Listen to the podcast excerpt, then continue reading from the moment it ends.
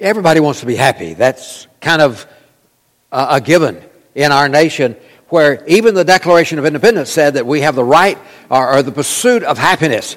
So we all want to be happy. We, uh, uh, we're always looking for that.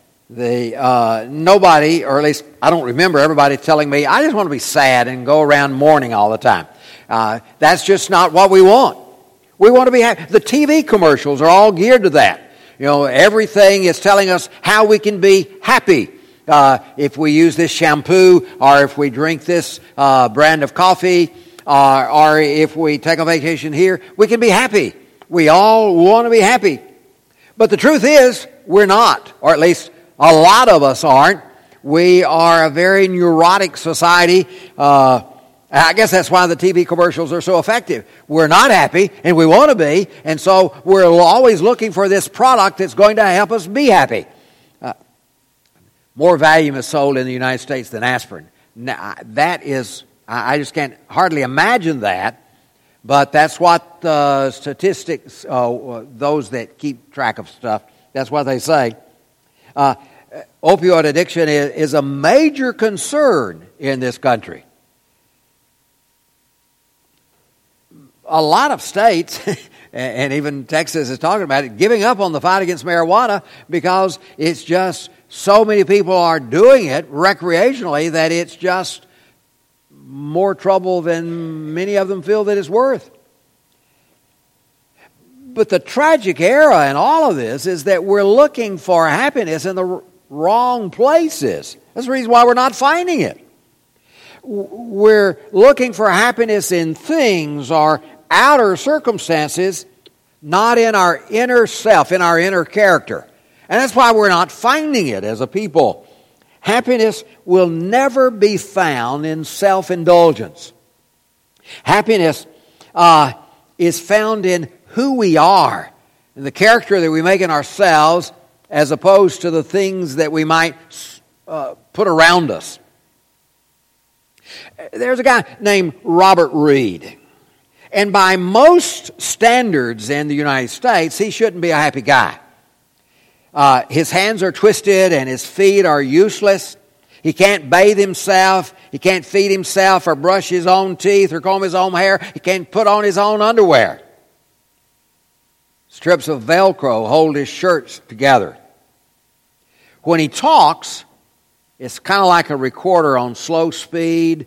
Uh, low and slurred. He has cerebral palsy. The disease keeps him from driving a car or riding a bicycle uh, or even going for a walk. Things that almost all of us kind of take for granted. But it didn't keep him from graduating high school, and it didn't keep him from graduating from Abilene Christian University uh, with a degree uh, in Latin. It didn't keep him from uh, teaching at St. Louis Junior College are in going on five mission trips are eventually making the decision to be a permanent missionary in Portugal. He went to Lisbon in 1972, rented a hotel room, he was single at the time, rented a hotel room, and started studying Portuguese. Uh, he found a restaurant there by the hotel where the owner would feed him, because he couldn't feed himself, every day at the end of the, uh, the uh, rush hour.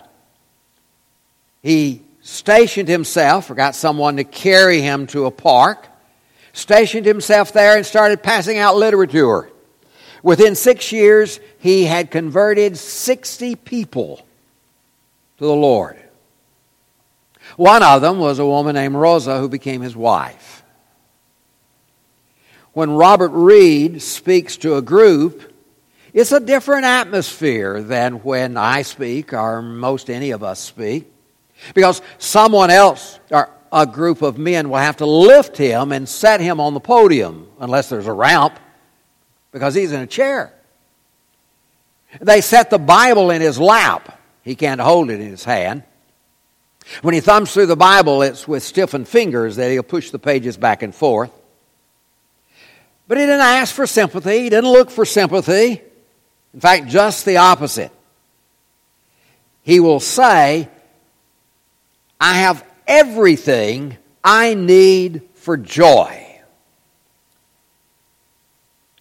His shirt's held together with Velcro, but his life is held together with joy the joy of the Lord. Jesus talked about the Beatitudes or the happiness tudes. I don't know if that's a word, but. Makarios is the Greek word, and it can be translated happy or fortunate or blessed. And I'm told in the Greek the verb is not there, and so it's just happy the man. So it's an explanation point. Happy the man who, or the person who. Uh, it's the first part of the Sermon on the Mount. You know, we began this series last week. We're going to talk about the Sermon on the Mount for several weeks. Jesus, here in the beginning, wants us to understand that our circumstances do not determine whether or not we're happy. That our happiness must not be dependent upon the externals. Uh, it's something that he taught all the time. In fact, uh, the verb there, uh, taught, is imperfect past, which means he did it all the time. In fact, in the couple of verses before that, he was going into all of the cities and all of the synagogues teaching. This is what Jesus taught everywhere. It's what attracted all of these people to him because he had a message that resonated with the poor, that resonated with the hungry, that resonated with those who were in conflict because it was a message of hope, it was a message of peace, a message of happiness. So he taught this. Our God wants us to have happy lives, but within the context of His will, of His truth. Not in the context of the world, because the world really doesn't have happiness, doesn't know what happiness is. These verses tell us to have a great sense of peace and satisfaction or how to have peace and satisfaction in our lives, to how, uh, how to have happiness regardless of the circumstances that we find ourselves in. They almost seem contradictory because, by the world's thinking, it's counterintuitive.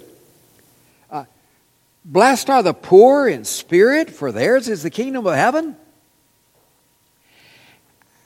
I don't know if there's anything good about being poor. Or at least that's the American way that we think. Uh, in fact, I don't know if any of us really believe that. Because we make sure our kids get a good education, go to a good school so they can get a job so they won't be poor. We work really hard ourselves so we won't be poor. We're striving every day so we won't be poor. But blessed are the poor. Of course, Jesus wasn't talking about finances, he was talking about our emotional self, our spirit, or our spiritual self. Uh, he wasn't talking about being depressed, that's something entirely different. He wasn't saying, Blessed are you who are depressed with life, but he was saying, Blessed are you who are humble. arrogance will get you in all kinds of trouble. Anytime, any place, if you're arrogant, it's going to cause problems for you. Uh, we all know the legendary, or we, I don't know if any of us ever met. I think he was a little older than that, but Judge Roy Bean out uh, uh, down in the Pecos Valley, close to the Rio Grande there.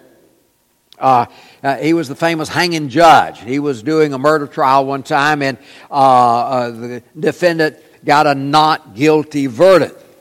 He really was guilty, but, but he had uh, convinced the jury that he wasn't. Once declared innocent, he thought, okay, I'll show. Uh, and he arrogantly stood up and said, well, you guys are fools. I'm guilty. I killed that guy. To which Joe, uh, Judge Roy Bean said, uh, I find you in contempt of court for your arrogant out, uh, outburst. Uh, your sentence will be hanging by the neck until you are dead.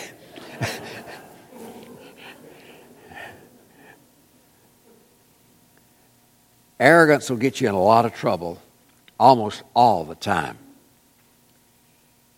The kingdom of God is about our relationship with God.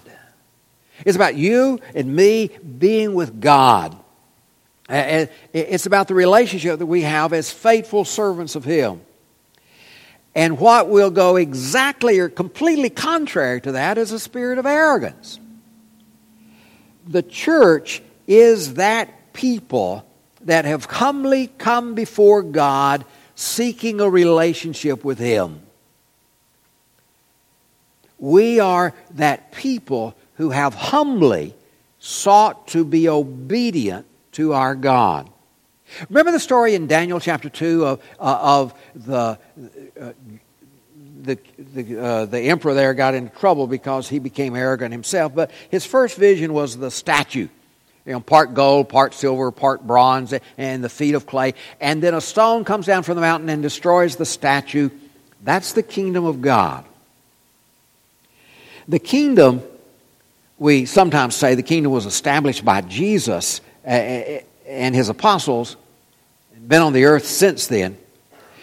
That description is of the beginning of the kingdom of Christ that would be worldwide, not a kingdom confined in Israel, only of those that were born of descendants of Abraham, but any people anywhere who will humbly come before God.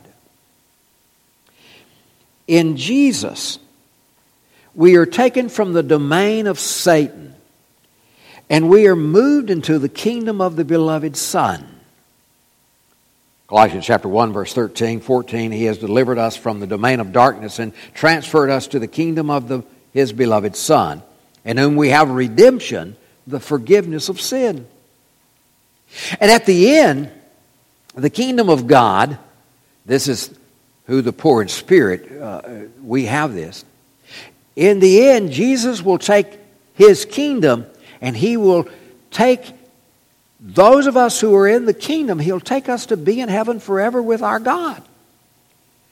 1 Corinthians 15, verse 24 Then comes the end when He delivers the kingdom of God the Father, or He delivers the kingdom to God the Father after destroying every rule and every authority and power. Sometimes we might feel like, well, that's something to boast about. and maybe we do. But our boasting must always be about the Lord who has saved us, not anything that we have done, because we are without merit here. That's why humility is so important for us to understand. We have nothing to boast about before God. And we will not see the kingdom of God unless we are humble, poor in spirit. And if we are not able to be humble before God, then we may see the kingdom in others, but we won't see the kingdom in ourselves. We will not see the kingdom unless we are ready to admit our failure and our need, our need for the grace of God. You see, not even the best of us can stand before God justified. We cannot live well enough. We cannot earn enough credit before God because we are always sinning. We're always falling short of the glory of God. Personal pride before God is useless, even harmful. You remember the parable Jesus gave to his disciples, uh, a parable about uh, uh, the publican and the Pharisee. That's found in Luke chapter 18, beginning verse 9. He also told them this parable to some who trusted in themselves that they were righteous and treated others with contempt. Two men went up into the temple to pray, one a Pharisee and the other a tax collector. Pharisee, standing by himself, prayed thus God, I thank you that I am not like other men, extortioners, unjust, adulterers, or even this tax collector. I fast twice a week. I give tithes to all that I get, uh, of all that I get. But the tax collector, standing far off, would not even lift up his eyes to heaven, but beat his breast, saying, God, be merciful to me, a sinner. I tell you, this man went down to his house justified rather than the other. For everyone who exalts himself will be humbled, but he who humbles himself will be exalted. Without humility, we will not see the kingdom of heaven. The poor in spirit is blessed because they are the people who humbly seek a relationship with God. And they're the ones that God will accept. Jesus talked about humility many times, all the time. Uh, it's not just so that we can get into the kingdom, but He wants humility in our lives all the time. He wants this to be a fundamental part of our personality, our character. It's important all the time. He would say that, uh, well, he called a child to his midst once, Matthew chapter 18, verse 3. And he said, Truly I say to you, unless you turn and become like children, you will never enter into the kingdom of heaven. Whoever humbles himself like this child is the greatest in the kingdom of heaven. Humility, childlike presence. On another occasion, he talked about uh, who would be greatest in the kingdom. The disciples were arguing. Who? Uh, will it be me? Will it be him? Who, who's going to be the, the top dog? Matthew 23. The greatest among you shall be your servant. Whoever exalts himself will be humbled, and whoever humbles himself will be exalted. God wants those, He wants us to be humble before Him. Humble before Him and humble before each other. So, what, how is it that I can be humble? Well, what does that mean? Sometimes there'll be interviewing a sports guy after a ball game that's been declared the uh, the winner or the, the the one most valuable player, and he says, "I'm humbled by this," and I'm thinking, do we really understand what the word means? and I think he, that type of statement is generally made by someone who's not wanting to appear arrogant. First, a humble person has a broken and contrite heart. Before God, we are ready to admit we have been wrong we have done wrong. We recognize that we are sinners and that without the Lord we are spiritually bankrupt. The world may say, well, you know, Gerald's a pretty good guy. Uh, He hadn't beaten his wife lately and he, he, he but pretty good by the world's standards is not good enough. We're not really measuring ourselves by the world standard. We're measuring ourselves by God's standard, God's rule, not ours. And really, we will always fail without God's grace and God's power. So I can't be good enough to save myself. Salvation is by God's grace, by His mercy. And it's for those who will humbly come to him seeking that. Now, the publican would not so, maybe this is where we get the idea that we bow our heads from the publican here, who would not so much as lift his eyes before heaven. I said, God, be merciful to me, a sinner. The poor in spirit admit their brokenness and their need.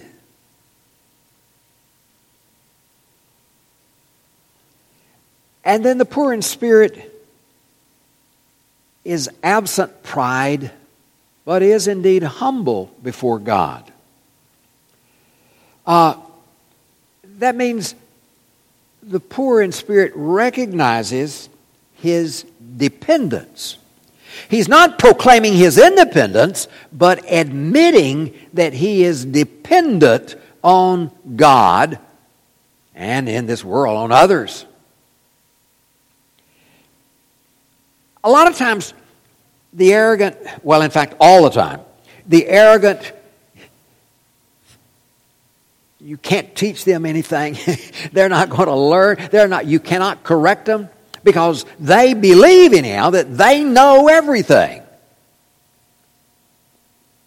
And so you can't correct them.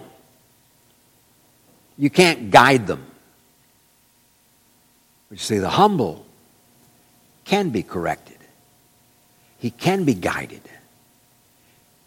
Because he understands he is dependent upon others. He understands that he doesn't know everything, that others might know much more than he. And so the humble comes in and he takes the second seat, or maybe even the last seat. Doesn't automatically think that he deserves the first seat.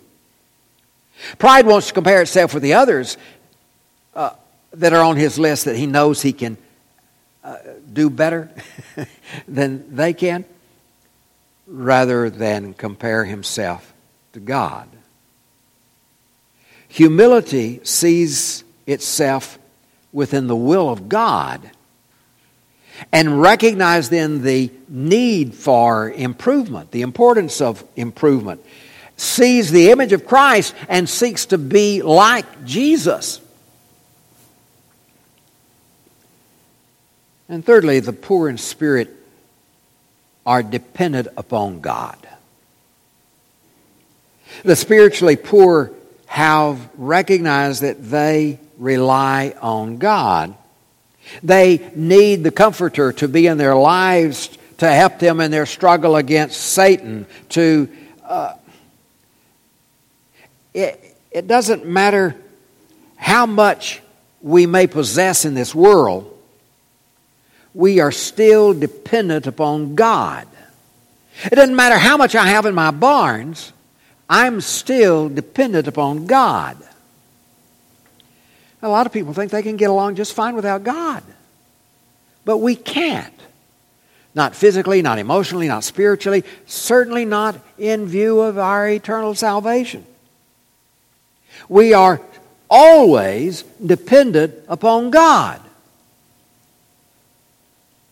When Moses led Israel out of Egypt, after the plagues there, God had told them to take the gold and silver from Egypt, and so they plundered Egypt. They asked for it. They didn't have to, to, to do anything. Uh, they just uh, asked their neighbors, give us your gold and silver, and they gave it to them and said, please leave. Go, go please, go, get. Well, what happened immediately? They could have left thinking, well, here we have plundered Egypt. We have the riches of Egypt. But then they got backed up between the Egyptian army and the Red Sea. We need you, God. We can't do this by ourselves. And they were in the middle of the wilderness, and they had all that gold and silver, but they didn't have food or water. We need you, God. I think maybe the wilderness wanderings were given to them more to teach them again and again you are always dependent upon God. You will never be independent. We need to learn to depend on God. And the poor in spirit have learned to depend on God, and that's why they have the kingdom of God.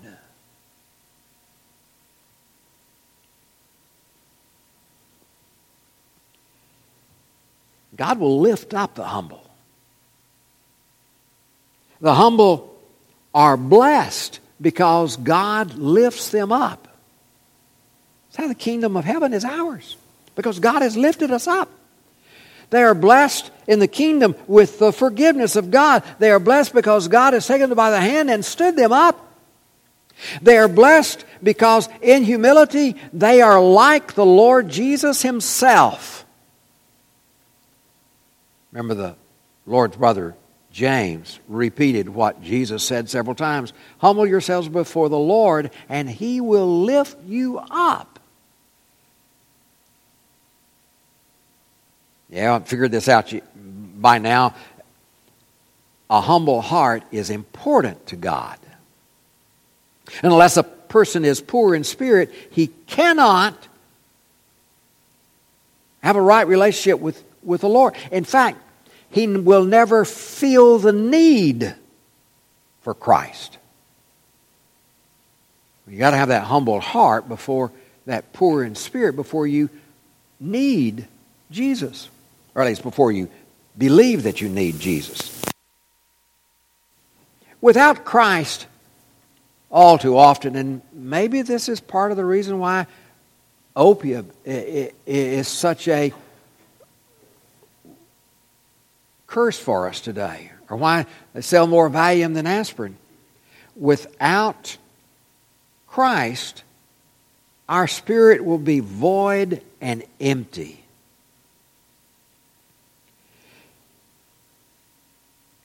Self sufficiency, feeling that I don't need anybody at any time, is one of the more dangerous maladies that affects the human heart. It breeds loneliness, it breeds contempt, it breeds, well, arrogance. Scripture says pride goes before the fall. So if I don't have that humble heart, it will not be long till I will fall. And great will be that fall. Humility, again and again, is recognized by God as important, necessary if we will have a relationship with the King of Kings. And so the question for us is are we humbled before God? Have we humbled ourselves before God? Have you, or do you find yourself arguing with God? God, did you really mean that? I don't want to do that. Am I supposed to be that person? If I'm, am I supposed to help there? Am I? And our world argues with God all the time. Where we argue about morality, we argue about obligations, we argue about anything. Uh, obedience. Uh, like a kid arguing with her dad. Dad, get, get, and we just argue with God. I don't want to do that. Let me do something else. Jesus humbled himself before God. He took human form and died on the cross in obedience, even to, obedience to the point of death. And so let me urge you be poor in spirit. Don't argue with God. God calls for repentance. He calls for believers to repent and be baptized for the remission of their sins. But you know, a lot of people will argue with that. Well, I don't need I do I have to do that? Uh, God, you know the hearts of all mankind. Can't you just look at my heart and know that I love you? Don't argue with God. Jesus would tell Nicodemus in, in, John 3, verse 3 Truly, truly, I say to you, unless one is born again, he cannot see the kingdom of God. Got to be born again. Don't argue with Jesus. Or Matthew chapter 28, when Jesus is sending the disciples out to the world to tell them about the gospel.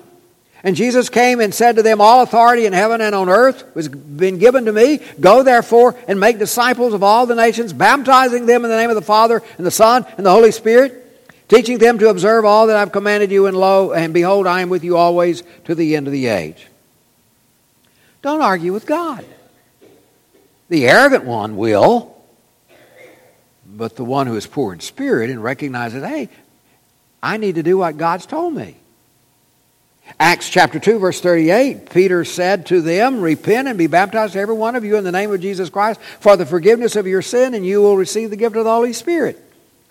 People still want to argue with God. Ah, it's not necessary. Are Paul talking about his own conversion? Acts 22, verse 16, he's quoting now Ananias, who was teaching him about Jesus. And Ananias said, And now why do you wait? Arise and be baptized and wash away your sins, calling on the name of the Lord. But still, uh, so many people will arrogantly argue with God And that's the reason why it is so hard for the one that's not humble to see the kingdom of heaven. Because the humble will obey God. Don't argue with the Lord. Just obey the Lord. That's what the poor in spirit would say. And do not live a life that cannot be corrected by the Word, that refuses correction from the Lord. So many of us don't like anybody telling us what to do, but the poor in spirit will accept the Lord's teaching and will do what the Spirit says, will do what the Lord says. Let your life be conformed to God, conformed to His will, renewed to conform to His will. Let your life or live your life by the word of the Lord. Let's be standing. As we do every Sunday, we have a time uh, uh, of, for response. Some of us will be here at the front while we're singing, and if you would like to respond, uh, we encourage you to come and talk to us. You can be baptized. We can pray for you if that's your need. Some others will be in the foyer in the back. Uh, if you would like a, a perhaps a little more private uh, area for prayer, they'll pray with you there. Whatever we can do to, to, to encourage you, we want to do that this morning while we praise God in song.